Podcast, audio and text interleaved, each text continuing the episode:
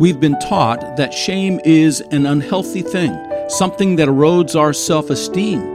But there is a good sense of shame. It is an odd expression that you think highly enough of yourself that you want yourself to be morally better. Hello, everyone. I'm Joel Van Hoogen, and this is The Bread of Life, a radio ministry of the International Mission Church Partnership Evangelism and its associate fellowship, The Bread of Life Church in Boise, Idaho. To learn more about how God is using our work to advance personal evangelism, discipleship, and church planting, go to traincpe.org. And to learn more about our local church fellowship, go to breadoflifeboise.org. In Romans 6:21, we're told that one of the faculties that comes to life in a believer is a proper sense of shame for the sins of our past. It is a sense that dies a slow death in a person who doesn't have a relationship with God, but one that springs to life in the one who walks before him. That's the state of where we found ourselves in our slavery to sin. Our own consciences were seared, and our sense of true shame was weak and absent altogether. But when the Spirit of God broke in upon us, He woke us up, and we saw our sins, and we confessed them for what they were, and we found a Savior who delivered us from those sins, and who set us free from the very things that we should have been ashamed of. And so Paul, speaking to the believer, says, What fruit were you getting at that time from the things that you are now ashamed? And so, again, it's clear here that Paul has turned his full focus to talk to the born again believer. And let me just say this only those persons who have been transformed by the saving power of Jesus Christ can feel the true depth of shame found in past. We feel. I never knew what sin was until God awoke me to my sins and redeemed me and saved me and poured in his clean, pure life in the vital life of the Lord Jesus. And that life stood in contrast, indelible contrast to all the selfishness and sin and pride of my own life. And whenever it came upon me, whenever the impulses of those old ways came upon me, I began to see, and the Spirit woke within me, a sense of their shamefulness. Their shamefulness. Now, that doesn't mean that the Christian lives under the stain of the past. Our past sins and our sinful attitudes no longer bring us under condemnation. And they have no ground of making an accusation against us because the Lord Jesus has bore their punishment and their guilt. He's washed us clean. We're free from the voice of that condemnation. But a sign of repentance and true faith is that you no longer take pleasure in the memory of sins you once took pleasure in. You no longer take pleasure in the memory of those things now that you see were shameful. I just want you to note that the whole of a person's life before coming to Christ, although there are good things and there are wonderful things and there are things that they can look back upon with fondness, the sum total of the life is something that has shame upon it.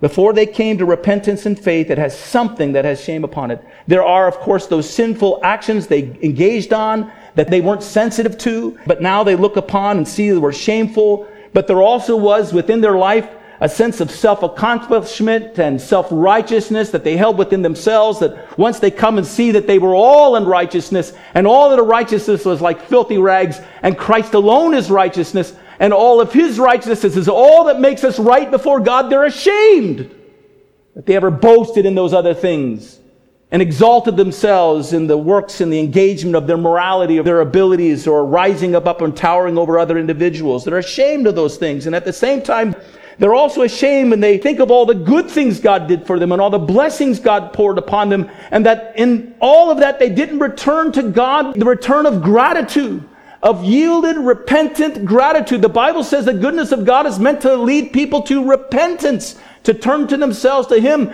And now they look back at all those good things that God did and all the ways God blessed them, and they say in all that they never were truly grateful because they never returned to Him in the midst of those things. They just turned into themselves. I must be a good person because God's blessing me. And when they come to God and they believe in Him and they see what sinful creatures they were without Him, they're ashamed at even to some extent the memory of those good things because it didn't produce the surrender that it should have been.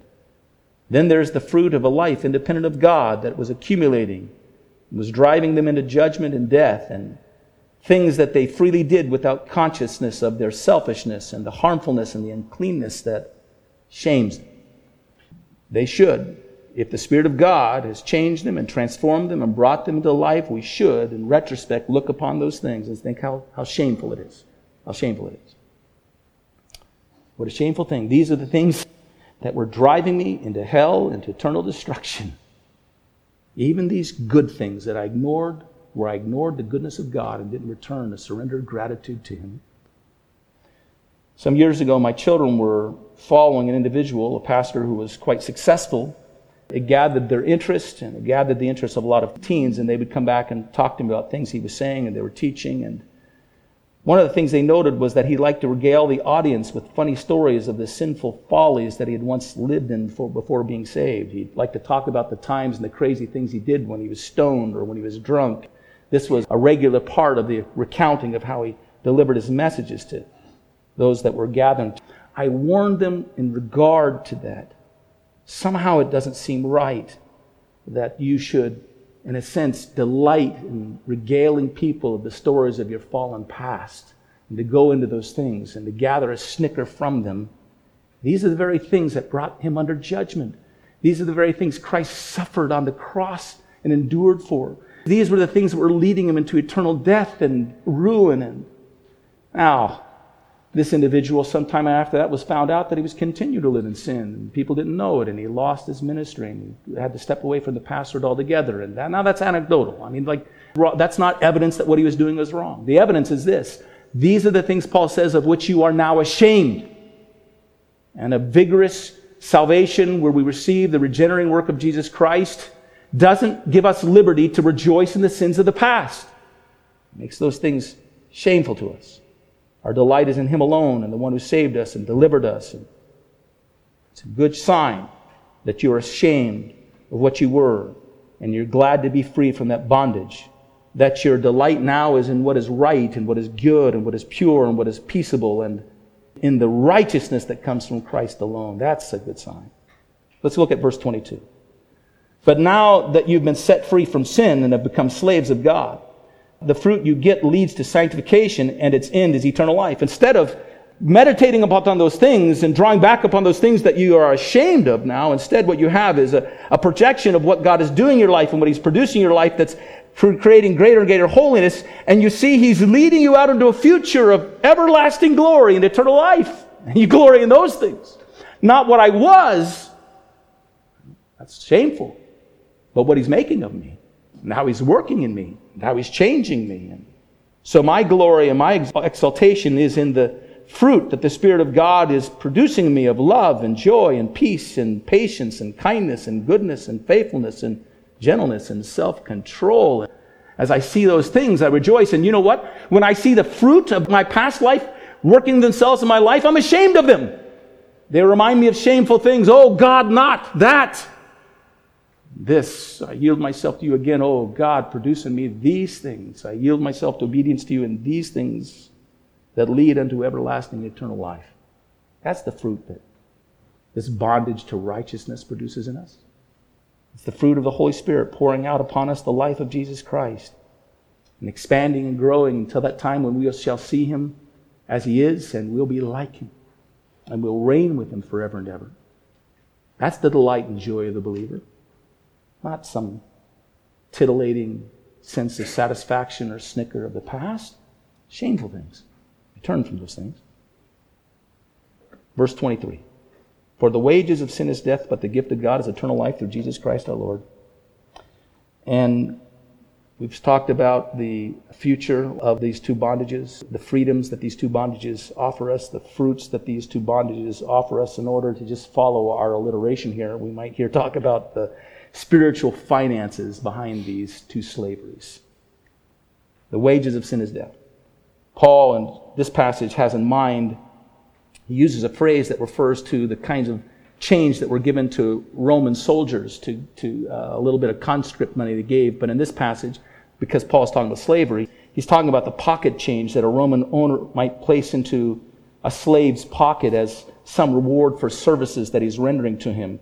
The Roman owner appears to be generous because the slave has seemingly earned it, but the slave is still in bondage. And his bondage is leading him into death. It makes him a little bit happy, but he's still a slave and he's still living in sin. He's still, you see, still in the same place. What the passage here is telling us is that the only thing that you can earn, and the only thing that you work for, and the only thing you can produce by your own labors is death. It's just death. We share this with individuals who think they can earn their own righteousness or save themselves by their own good works. We have them read this passage and say, here's the one thing that God says that you can work for and earn from God. By the way, you've already earned it because in a conversation we'd have with an individual, one of the questions we ask them is, Do you believe that you're a sinner? Another question we ask them is, How do you know you're a sinner? What do you do that convicts of you of sin? And they'll tell you. They'll tell you things. And then you'll say, Well, let's go back to this passage says the wages of sin. And by the way, it's, it's the wages of us sin. What you earn by one sin is death. If you want to work for something, this is the one thing you can earn from God is death. And it's brought upon you because of your bondage and slavery to sin and your failure to be able to produce the righteousness that God requires. I share with them what death means. Death always in the Bible means separation. And this tells you that sin spiritually separates you from God. That sin is bringing upon you a physical death in which your body and your soul will be separated and your soul will be cast apart away from God forever. And that's eternal death. That's the third death. You'll be separated forever and ever. And that's what you earn with your sins. That's what's coming towards you. That's the end result of this slavery that you're under.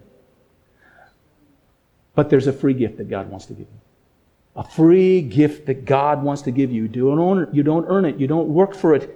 He's gained it all for you, and He freely lays it before you, and it comes to you when you reach out to it and receive it with an empty hand. That's repentance. Repentance empties its hands of everything else. You empty your hand of your sin, you forsake all those things, you empty your hands of your self righteousness. You reach out with an empty hand and you take the free gift of everlasting life through Jesus Christ. And you can have that today. It's yours. And it'll wash you and it'll cleanse you and it'll set you free from your sin. But be careful here. Because when you come to Him that way and you receive Him, and you take hold of Him that way, well, you, you'll be bound to Him as a slave. He'll be Lord of all, He'll be Master. He'll take hold of you, He'll deliver you, but you'll be His forever and ever. This passage began in Romans chapter 6 with Paul reminding us of what God had done for us when he regenerated us. He put to death the old man and he gave us new life. When we came to Christ and believed in him, we were regenerate. We were made new people. And Paul then again renews and against the argument of why the Christian goes on to live a holy life. And the reason is not only has he created us as new people, but he also renews and adds this point. Not only have we been made righteous and had his righteousness poured into us by this regenerative work, but also when we came to him and we received his gift, we became slaves of his righteousness. That faith, holding on to him, binds ourselves to him in such a way that we are free from sin, but we're bound to righteousness. That's what we need. That's what we want to take hold of. The Christian, by the way, lives their life wanting only that. I want to be claimed and held forever in your righteousness, and I want to be right with you, and I want to be right in myself. God, I forsake anything, anything that draws and pulls me away from that. If it causes me pain or suffering or difficulty or hardship, so be it. So be it. Thanks for joining us at the Bread of Life a ministry of Church Partnership Evangelism and the Bread of Life Fellowship in Boise, Idaho. To learn more, go to breadoflifeboise.org. Until the next time, may God bless you.